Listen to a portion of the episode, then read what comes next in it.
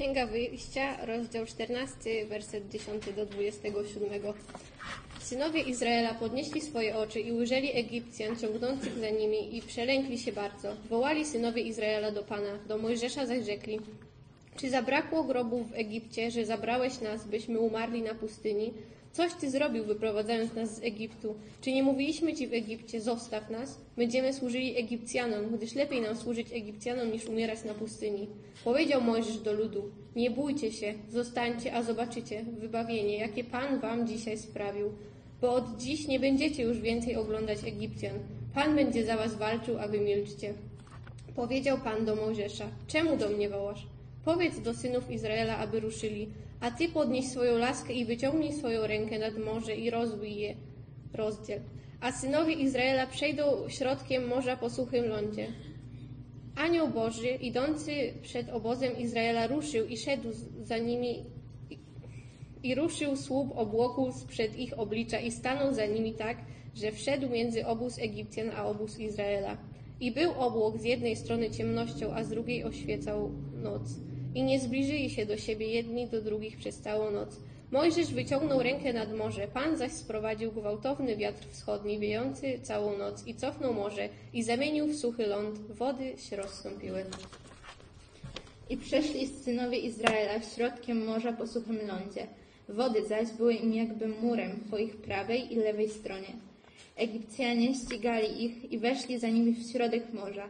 Wszystkie konie Faraona, jego rydwany i jego jeźdźcy. A nad ranem spojrzał Pan na wojsko Egipcjan ze słupa ognia i obłoku. Wzniecił popłoch w wojsku egipskim i sprawił, że odpadły koła jego rydwanów, tak, że z trudnością mogli posuwać się naprzód. Wtedy rzekli Egipcjanie, uciekajmy przed Izraelem, gdyż Pan walczy za nich z Egipcjanami. Pan zaś rzekł do Mojżesza, wyciągnij rękę nad morze, aby się wody wróciły i zalały Egipcjan, ich rydwany i ich jeźdźców. Mojżesz wyciągnął rękę nad morze i wróciło morze nad ranem na swoje miejsce, podczas gdy Egipcjanie uciekali w jego stronę. Tak wtrącił Pan Egipcjan w sam środek morza.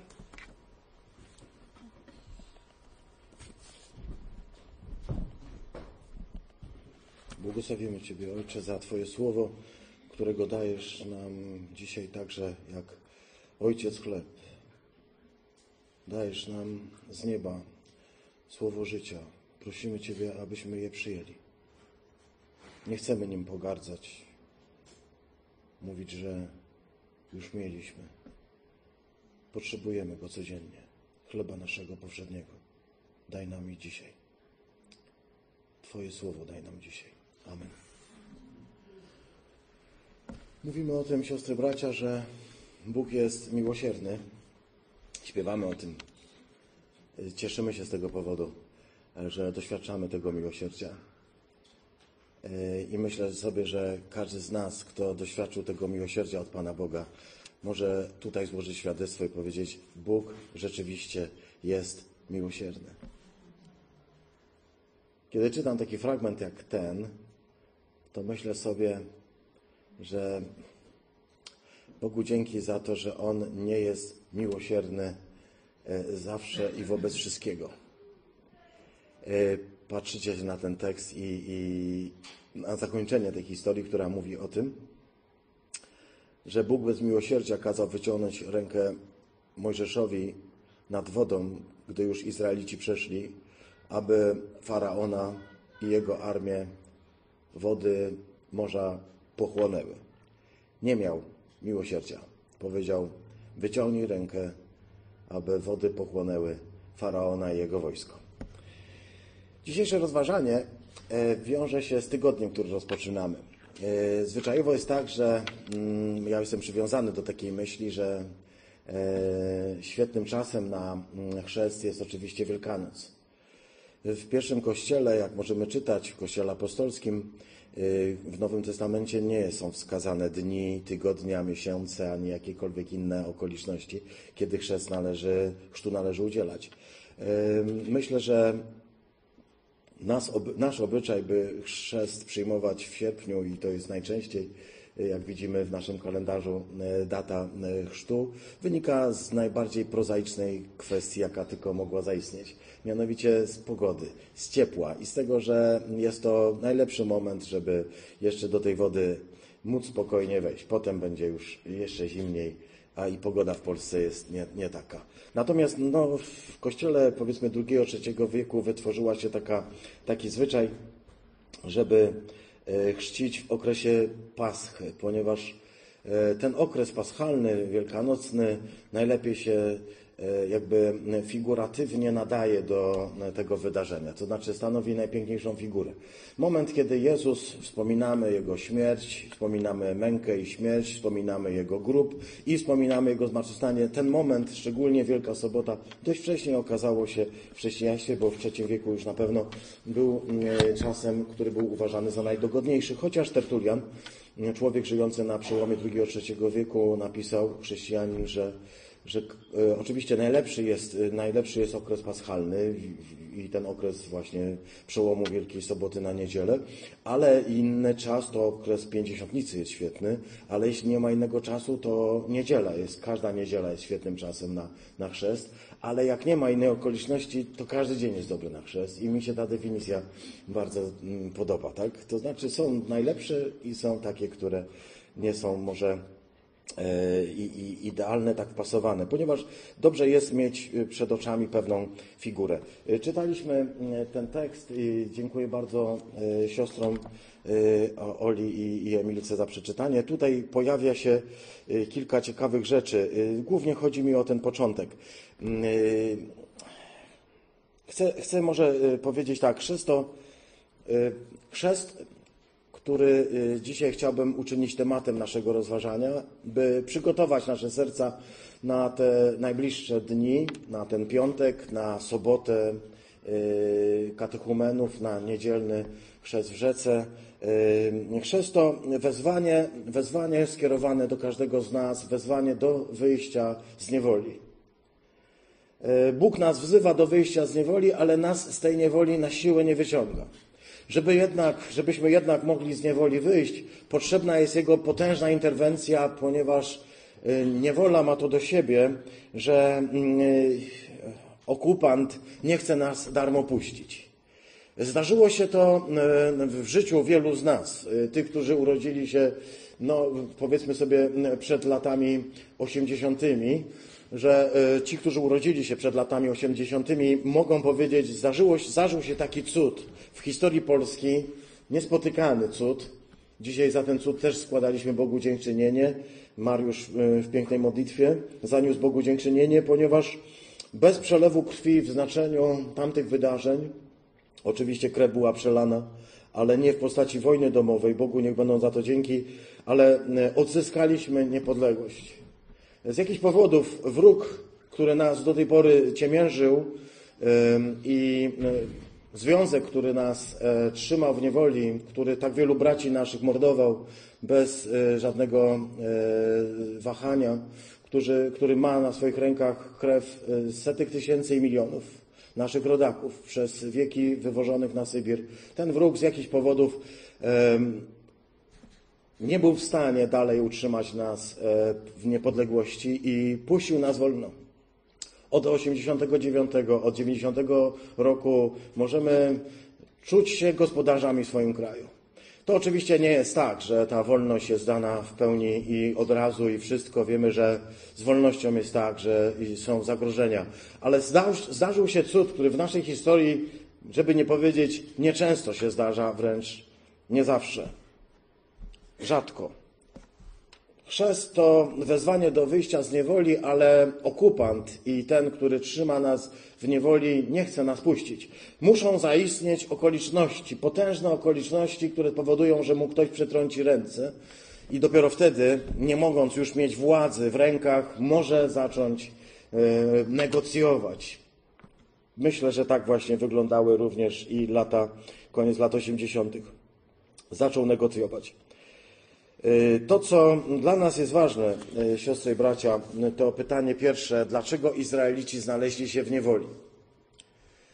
Ta historia mówi bowiem o tym, że zostali wyzwoleni z niewoli, ale nasze pytanie brzmi, jak oni tam się znaleźli, w jakim cudem stali się niewolnikami.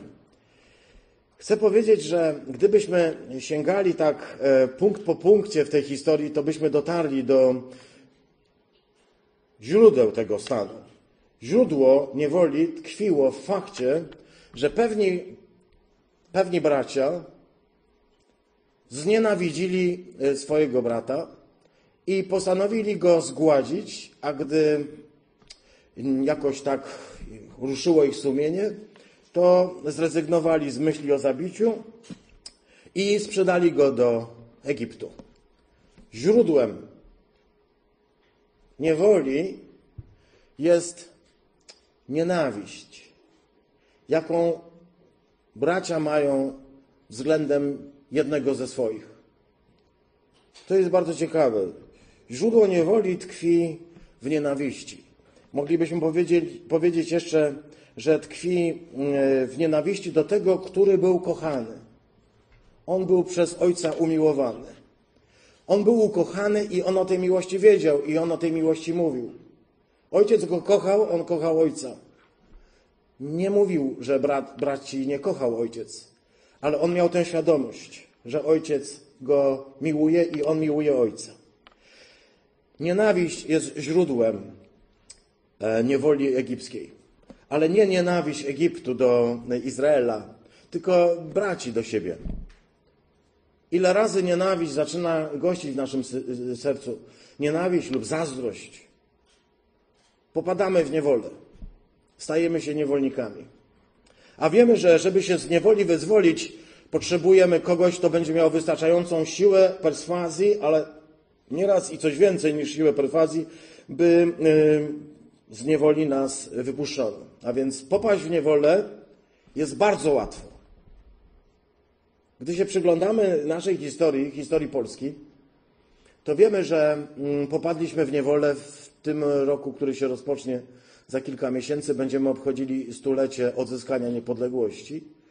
E, chcę powiedzieć, że e, gdy przyglądamy się temu, jak popadliśmy w niewolę, to muszę powiedzieć, że nie ma może jednego konkretnego punktu. Ci, którzy znają historię Polski XVIII wieku, a myślę, że tutaj wszyscy znają historię Polski XVIII wieku, wiedzą dokładnie, że nie wydarzyło się nic takiego jednego. To była suma, suma różnych przyczyn. Były wśród nich arogancja sąsiadów, ich e, tyraństwo i próba zagarnięcia, ale wiecie, z sąsiadami tak jest, jak się im pozwoli, to różne rzeczy robią, rozpychają się łokciami.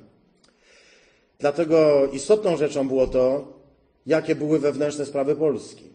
A tutaj, możemy powiedzieć najprościej, działo się źle. Było fatalnie. To znaczy nienawiść, niezgoda, liberum veto, sarmacja, rozpasanie, myślenie partykularne, każdy o swoim, nikt o, yy, nie chciał myśleć o porządku państwa. Chcę zwrócić Waszą uwagę, że przyglądając się historii biblijnej, temu co tutaj jest napisane, widzimy, że, że źródłem niewoli, którą popadł Izrael, była nienawiść między braćmi. Źródłem naszej niewoli i e, czasu tego, gdy straciliśmy niepodległość, też była nienawiść i też wewnętrzne skłócenie i wzajemna niechęć. I wiemy, że o ile te rzeczy się dzieją między nami, o tyle wyzwolić się z tego nie dawaliśmy rady. Możemy mieć różne stosunki do powstań narodowych, ale kolejne powstania są kartami kolejnych chwał oręża i katastrof e, dowództwa.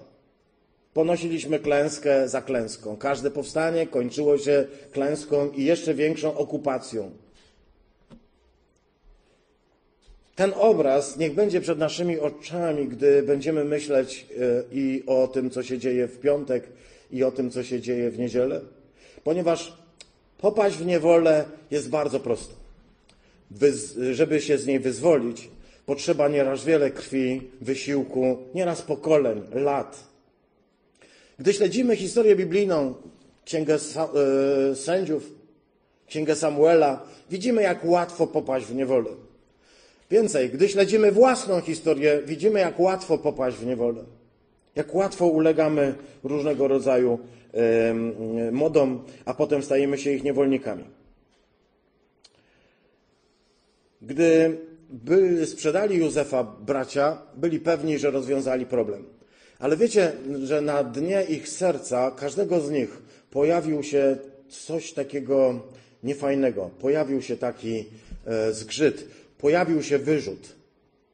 Wiemy o tym, bo kiedy potem się wszystko zdarzyło, e, co się zdarzyło, tę historię doskonale znacie, kiedy spotkali go potem w Egipcie, to powiedzieli, że całe to nieszczęście, jakie ich tam spotyka, pamiętacie z Benjaminem, ta historia, to oni powiedzieli tak, to wszystko nas spotyka za to, jak myśmy potraktowali naszego brata.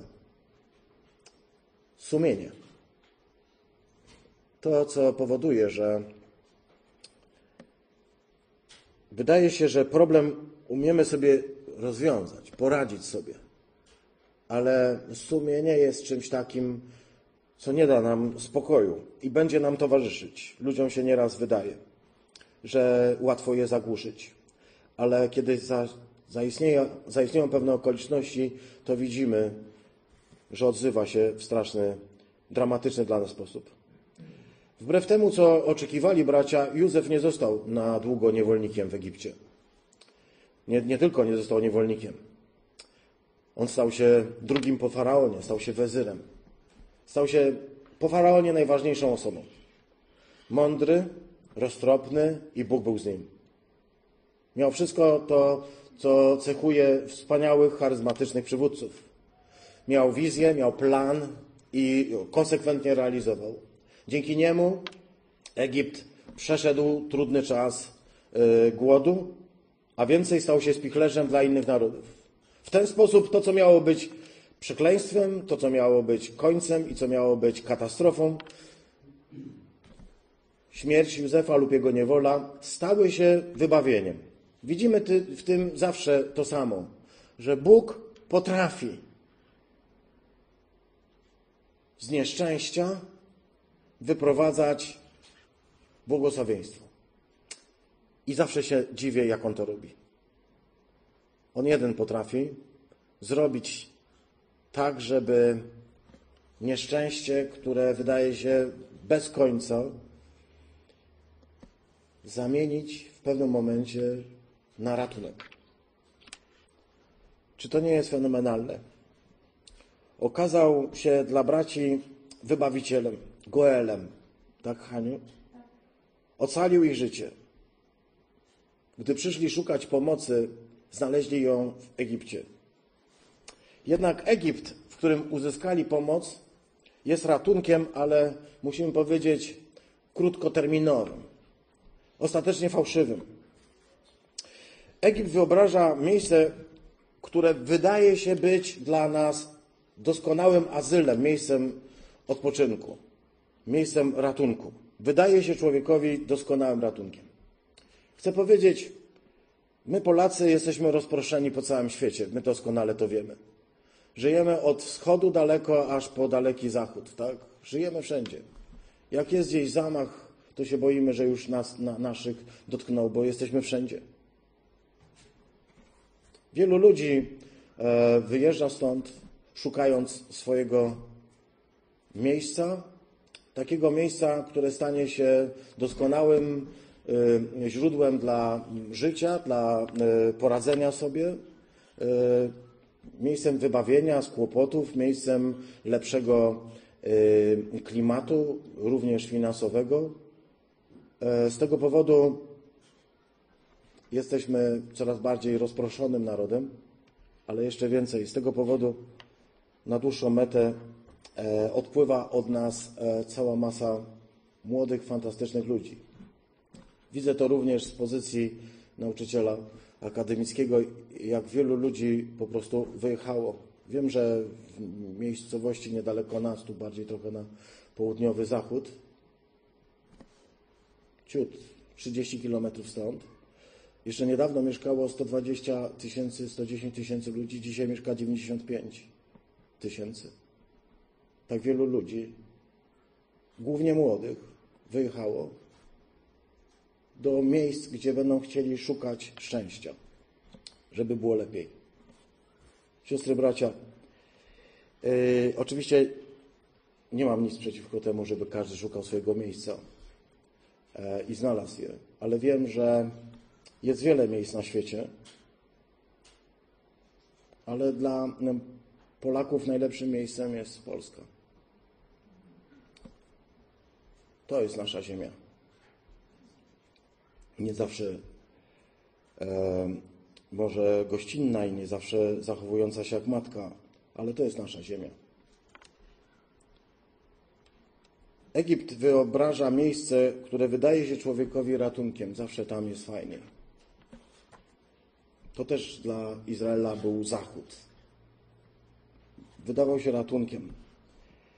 Wydawało się, że tam będą mogli się wzbogacić, że tam będą mogli spokojnie żyć. Wiecie, Abraham też tam nieraz szedł, ale potem stamtąd szybko wychodził. Czyli wejść i co trzeba, złupić i wyjść. Czyli zapracować ciężko i powrócić.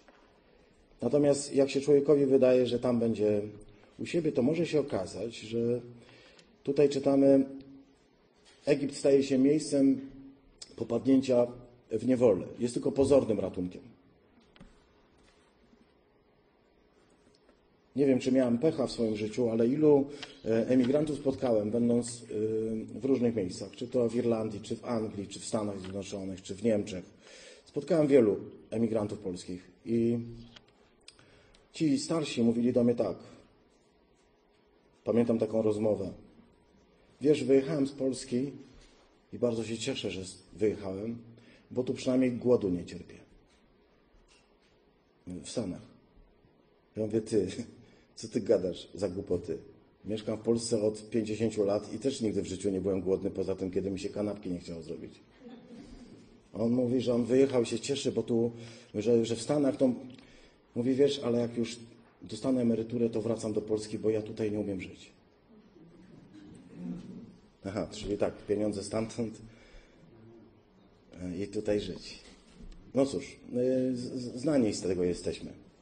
Chcę zwrócić uwagę Waszą, siostry i bracia, że możemy nie być najszczęśliwsi.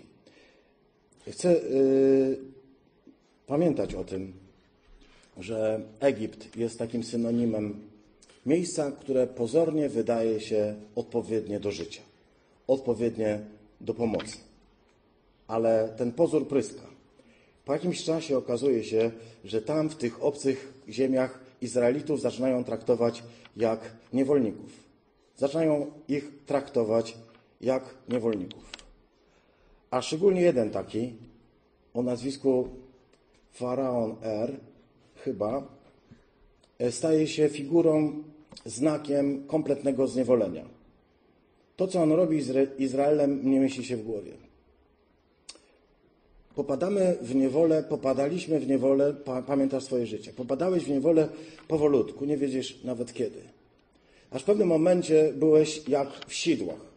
Każdy ruch, próba oswobodzenia były tylko większym problemem uświadamiałem sobie coraz bardziej, że nie potrafię sam siebie wyzwolić. To jest moje doświadczenie, moje osobiste doświadczenie z mojego własnego życia, kiedy widziałem, że choć podejmowałem przeróżne próby, przeróżne y, sposoby na to, by mm, wyzwolić siebie e, z pewnych stanów, które absolutnie mi nie odpowiadały, to muszę powiedzieć, że ciągle czułem mocny uścisk na gardle. Nie mogłem sam się wyzwolić.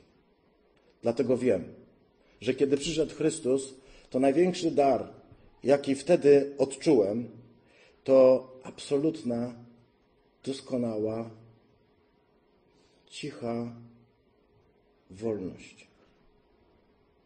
Doświadczyłem tego. I ty też. Kiedy cię Bóg wyzwala, kiedy naprawdę jesteś wolny, to nie masz y, złudzeń, to znaczy nie masz dylematu. Jesteś wolny, czy nie jesteś. Rozumiesz? Bo kiedy czujesz na sobie pęto, czujesz na szyi obroże, na ustach kaganic, kiedy czujesz, że możesz się obracać ciągle w pewnym kręgu, ciągle w pewnym kręgu, jesteś jak ten pies przy buzie na łańcuchu, to w momencie, kiedy ten łańcuch pęka i ten kaganiec spada, to ty wiesz, że jesteś wolny. Wiesz, że jesteś wolny. Czujesz wolność. Doświadczyłeś tego? Tak. Cie- cie- cie- Cieszę się, że ty też, ponieważ chcę powiedzieć, że w takim gronie to przywilej służyć Panu Bogu. W gronie ludzi, którzy mają to samo doświadczenie. Doświadczenie wolności. Doświadczenie wolności. Dlatego mówimy o e, faraonie jako o tym, który staje się dla nas znakiem zniewolenia. On wyobraża to wszystko, co może wyobrażać sobie, co możesz sobie wyobrażać jako główny tyran. Główny tyran w Twoim życiu. Oczywiście ten główny tyran to możesz powiedzieć diabeł, to mogą być jakieś y, inne rzeczy. Nieraz y, żony myślą, że głównym tyranem jest mąż, to samo mąż myśli, że oczywiście on jest głównym tyranem. Dzieci myślą, że y, są y, nieszczęśliwe, bo mają rodziców, którzy nad nimi panują. Rodzice się cieszą bardzo z tego powodu, że mają y, dzieci, które tak myślą. Po prostu różne osoby identyfikujemy z tym, łącznie z diabłem. Ale mam ten swój sposób patrzenia na ten tekst i wy już go znacie.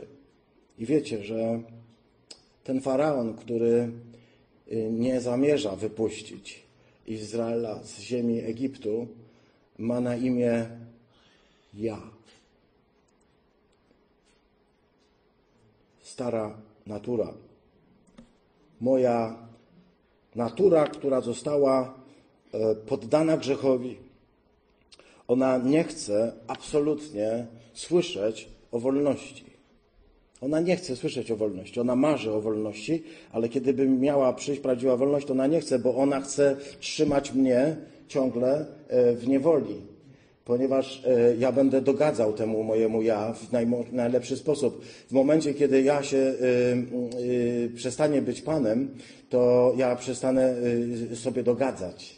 Staję się e, wolnym człowiekiem i moje ja nie jest już dla mnie e, wyznacznikiem, nie staje się celem moich e, życiowych e, decyzji. Przestaje być najważniejsze, a moje ja chce być najważniejsze we wszechświecie. Chcę, żeby się wszystko wokół niego kręciło i to jest ten tyran, który bierze mnie w niewolę. Moja stara natura.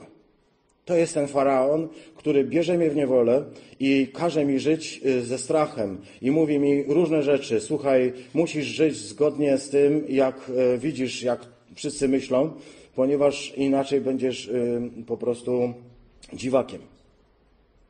Człowiek, który nie zna Pana Boga, absolutyzuje siebie samego. Absolutyzuje. Stawia siebie na piedestał. Zawsze ktoś musi rządzić, a więc będzie to moje ja. To ja wiem, co jest dobre, dobre dla mnie, to ja wiem, co jest dla mnie najlepsze. I ja też wiem, co jest dla mnie złe i niedobre. Chcę powiedzieć, że wybór Józefa, a wybór Izraela, a wybór tych braci, jak gdybyśmy się im przyglądali tak krok po kroku, to byśmy zobaczyli, że dla każdego te wybory były z jakichś powodów złe lub dobre. Gdybyśmy to sobie spróbowali ocenić, to by nam wyszło tak. Dla braci y, brat Józef był absolutnie przeszkodą. Więc wiedzieli, że jak go usuną, to będą mieli wreszcie święty spokój. I kiedy go usunęli, różne rzeczy mieli, ale świętego spokoju, obiecuję wam, nie mieli. Mieli wyrzuty sumienia. Kiedy mm, wyrzucony brat znalazł się w niewoli, był przekonany, że jego życie właściwie się skończyło. Nie miał przed sobą żadnych perspektyw, jak może sobie wyobrażać młody człowiek, który trafił do niewoli. Do niewoli czy jeszcze do więzienia. Te paradoksy, które tu widzimy. Ludzie, którzy myślą, że sobie uporali i na krótką metę wydaje mi się, że uporali, okazało się, że sami siebie wpędzili w niewolę.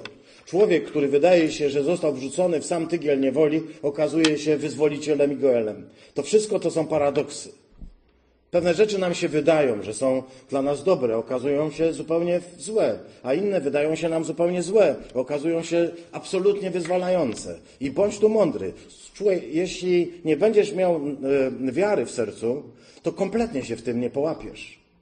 To kompletnie się pogubisz, tak?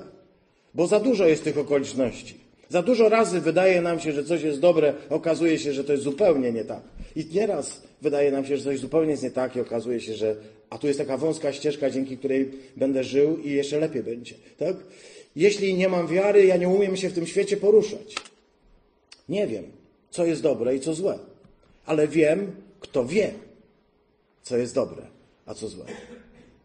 I wiedzieć, kto, kto wie, to jest już coś. Dlatego święty Paweł zawoła tak z radością i głośno, że do dzisiaj to po kościołach chodzi. On powiedział: Wiem, komu zawierzyłem. Wiem, komu zaufałem. Wiem, komu uwierzyłem. Wiedzieć to już jest coś. Mój, y, moje stare ja, mój stary człowiek, ten faraon, który dyktuje mi warunki, mówi mi, kim jestem i zawsze mi określa cele. I on wie najlepiej. A ja się czuję coraz gorzej. Chcę się Was zapytać, siostry bracia, czy jest tak, że myślałeś, że rozwiązałeś sobie pewien problem, albo że udało Ci się e, skończyć z pewnymi rzeczami, bo wy, masz nowe cele i okazuje się, że te cele wcale nie czynią Cię szczęśliwszym? Wcale nie jest tak, że dzięki nim wydawało ci się, że o, masz nowe cele, masz y, nowy kierunek, y, masz fajny plan, masz fantastyczną wizję. A okazuje się, że to po prostu nie działa? Że to wcale nie doprowadziło cię do szczęścia? Że wcale nie jesteś szczęśliwy? Masz coś takiego? Miałeś? Do pewnego czasu tak. Do pewnego czasu wydaje nam się, że realizujemy, że jest fajnie, że jest fajniej. Ale po jakimś czasie okazuje się, że wcale nie jest fajniej i nie jest fajniej. A wręcz przeciwnie. Sytuacja Izraela po e, tym, kiedy zostawili domy w Egipcie, zmieniamy troszkę wątek, gdy już opuszczali Egipt, e, może była dla nich e, zaskakująca. Może nawet niektórzy się ucieszyli, że wreszcie ten Egipt zostawiają. Ale te wymiany zdań, które są w tym tekście, są fenomenalne. Jak się patrzymy na nie, to nie możemy po prostu nie możemy wyjść z podziwu, jak oni ze sobą cudownie rozmawiali. Widzieliście to, czytali, czytały dziewczyny.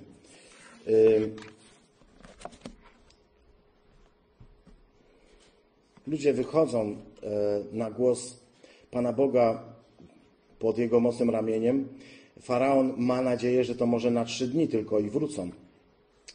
E, I kiedy oni idą i nie wracają, Faraon wysyła wojsko, zaniepokojony, że tylu ludzi opuszcza Egipt. I jak się w pewnym momencie okazuje, Izraelici się zaplątali. Jakbyśmy się chcieli popatrzeć na mapę, No jak mapa bez... No, Grzegorz, nawet nie myśl tak. Musiała być. Półwysep Synajski, e, ziemia Izraela, Egipt, ziemia Goszen, takie miasto Ramzes. A tutaj nad tym miastem znajdowało się kilka jezior, między innymi jezioro, jeziora gorzkie właściwie. I wśród tych jezior gorzkich, gdzieś w tych miejscach E, znajdowało się takie rozlewisko zwane Morzem Trzcin. Jomsuf to się po hebrajsku mówi. Morze Trzcin, Jamsuf. E, możliwe, że w tym miejscu, tak jakbyśmy chcieli odtworzyć na mapę, to nie było takie morze jak Bałtyk, to raczej Morze Trzcin, tak je nazywano, więc właściwie to mokradła papirusów, tak byśmy to dokładnie powiedzieli. Y, gdzieś w tym miejscu stanęli Izraelici, mieli przed sobą morze, a za sobą i, i Egipcjan.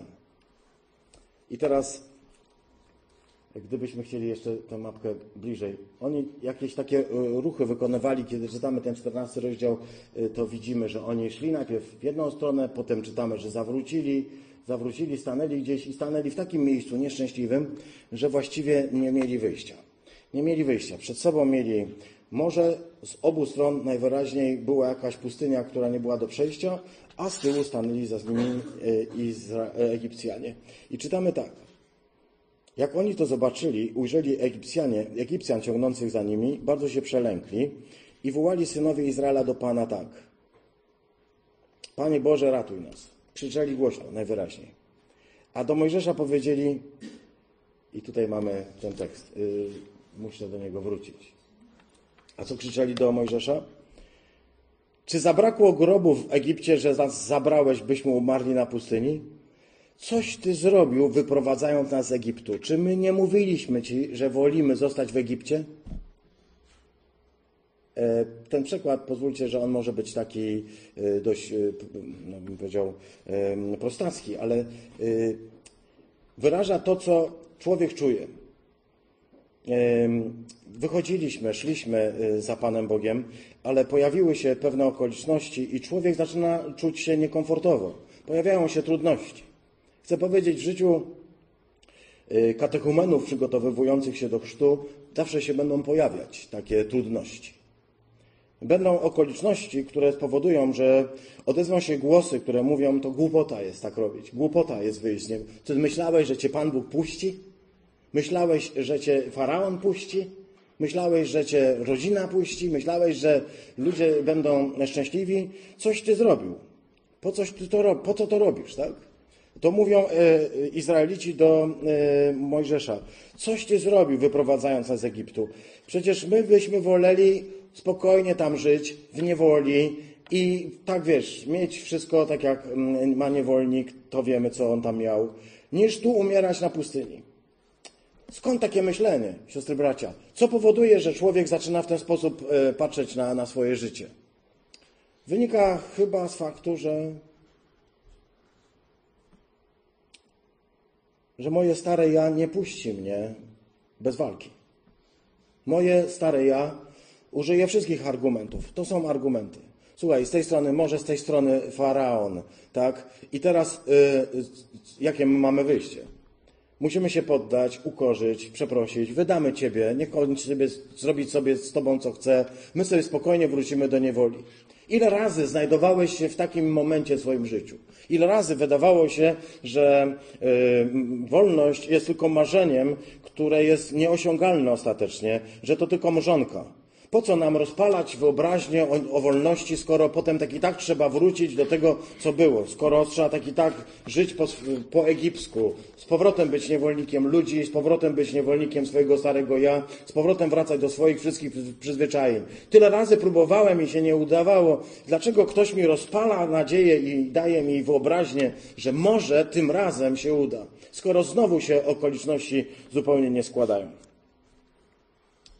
Chrześcijaństwo jest dla ludzi, którzy wiedzą, że na sobie nie mogą polegać. Chrześcijaństwo jest dla ludzi, którzy doświadczyli, że są e, przewrotni i że nie potrafią sobie ze sobą poradzić. Chrześcijaństwo jest dla ludzi, którzy doświadczyli własnej e, głupoty, własnych e, niemocy, kompletnego, be, be, kompletnej bezsilności. Chrześcijaństwo jest dla takich ludzi. Dlatego wśród chrześcijan jest tak wielu ludzi, którzy się będą szamotać też z sobą.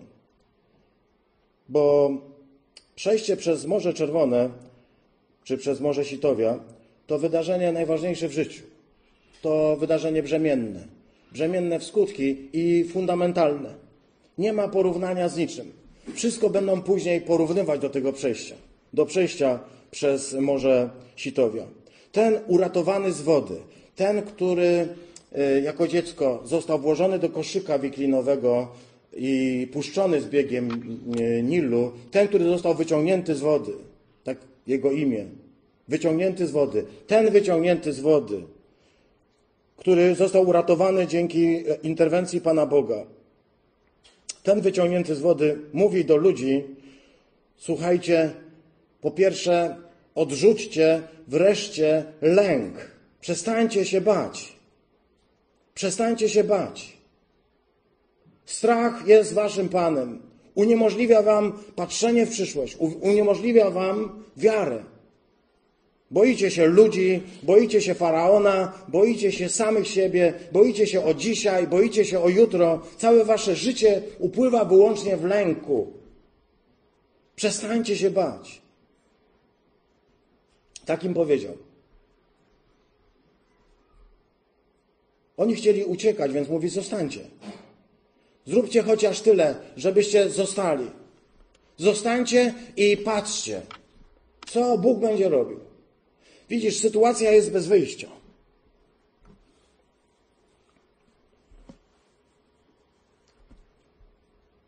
I Bóg zaczyna interweniować.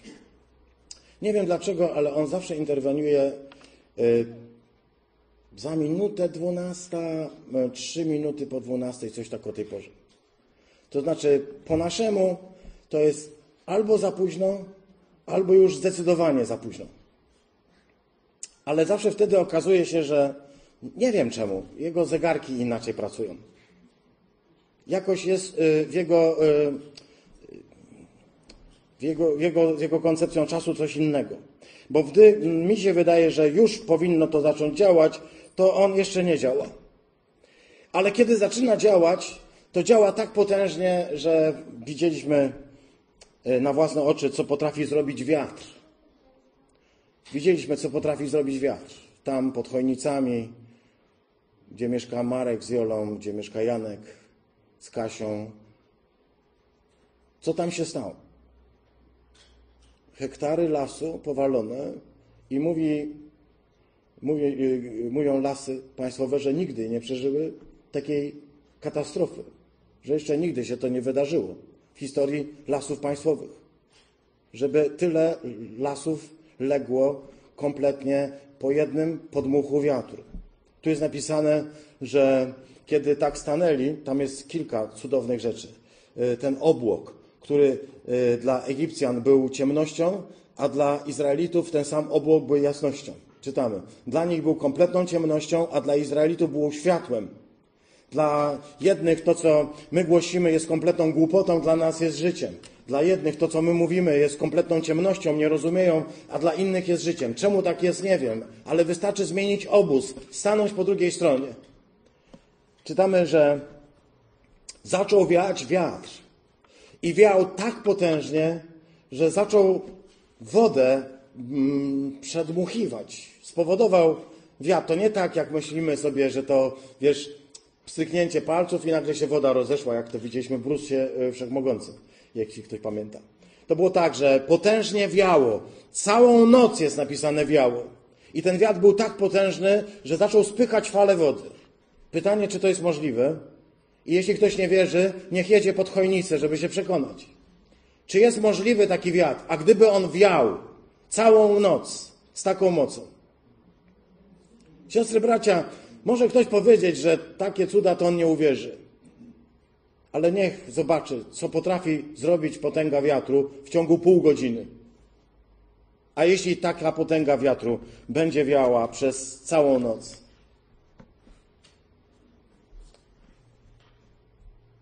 Jestem pod wrażeniem mocy Ducha Świętego, który potrafi takie rzeczy czynić. To ten ruach, wiatr, to potężny podmuch Pana Boga, który powoduje, że morza zmieniają swoje koryta, rzeki płyną odwrotnie, że góry skaczą. To potężna moc Ducha Świętego. Wiesz, że masz takiego Boga, w takiego Boga wierzysz i taki Bóg przychodzi ci z pomocą, więc czemu się człowieku lękasz? Czego się boisz? Skoro Bóg, tak potężny Bóg, który przewraca góry, który rozdziela morza, który powoduje najdziwniejsze, pełne mocy objawy, jest Twoim Bogiem, jest Twoim Ojcem. Niczego się nie bój, niczego się nie lękaj. Chrzest to nic innego jak przejście przez morze. Przejście przez Morze Czerwone. Wejść do wody, która jest wodą śmierci. Tak. Jest wodą, w której panuje chaos, panują e, jakieś żywioły dla nas niebezpieczne. Chcemy powiedzieć, że em, chrzest to nic innego jak przejście przez Morze Czerwone. Bóg daje swoją moc, by człowiek nie tylko mógł wejść, ale także mógł przejść i wyjść. Rozmawiałem ostatnio z babcią Genią. Mówiła, że miała taki sen. Babciu, mogę powiedzieć? Powiedziała tak. Śniło mi się, pastorze, że mnie zanurzyłeś i nie wynurzyłeś. Wkręcił mnie ten y, wir. I tylko tak widziałam, papa, wpłynęłam. Y, to bardzo fajny sen. Bo rzeczywiście coś musi zostać utopione i to definitywnie. Tak? Definitywnie. Chociaż mogę powiedzieć y, y, śmiało i to bez y, zbytniej nieskromności, babciu, dziadku, i nie musicie się lękać. I jeśli y, nie ja, to zawsze ktoś w pogotowiu jest. Ale Bogu niech będą dzięki za to, że to, co ma być wciągnięte pod wodę, to będzie i tam pozostanie. Bo Morze Czerwone, i to jest właśnie to bez miłosierdzia. Możemy powiedzieć, Bóg jest pełen miłosierdzia, a dla Faraona to on tego miłosierdzia jakoś nie miał. A dla jego wojska to jakoś nie miał. Nie, bo Bóg ma miłosierdzie dla mnie i dla ciebie, ale dla mojego starego ja, dla mojej starej grzesznej natury, dla mojego starego faraona, to on miłosierdzia nie ma i Bogu niech będą dzięki za to, że nie ma. Bo miłosierdzia nie można mieć wobec tyrana, wobec despoty, który narzucił mi styl życia, taki jakiego nie chciałem. Chciał mnie wziąć pod, i wziął mnie w niewolę i kazał mi żyć po swojemu. Ja wiedziałem, nie dawało mi to szczęścia, a on mi ciągle mówił, jak zrobisz to, jak zrobisz to, będziesz szczęśliwy. Robiłem i robiłem i ciągle byłem coraz bardziej niewolnikiem. Stawałem się niewolnikiem. Krok po kroku stawałem się niewolnikiem. Siostry, bracia, niech idzie na dno. Faraon i cała jego potęga, tak? Ja jej sam nie pokonam. Izraelici sami by go nie pokonali. Różnica, technologia, przepaść w ogóle, wiecie. Ale Pan Bóg może to zrobić i w chrzcie to robi. Ale chrzest to nie jest magia. To nie jest tak, że pstryk i już jesteś, byłeś stary, jesteś nowy. Chrzest przeżywa się jeden raz. Ale to jest jednocześnie początek czegoś zupełnie nowego. Początek tego, tej nauki umierania. Nauka umierania. Ciekawa rzecz. Jest zgodą na to, bym przyjął inny sposób myślenia. Bym się przestał bać.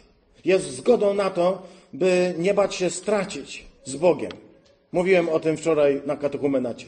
Bo stracić z Bogiem to lepsze niż zyskać z faraonem. Pozornie tracisz. Ktoś może powiedzieć, po prostu dasz, nie wiem, dasz yy, komuś, pomożesz, tak? Dasz pieniążki.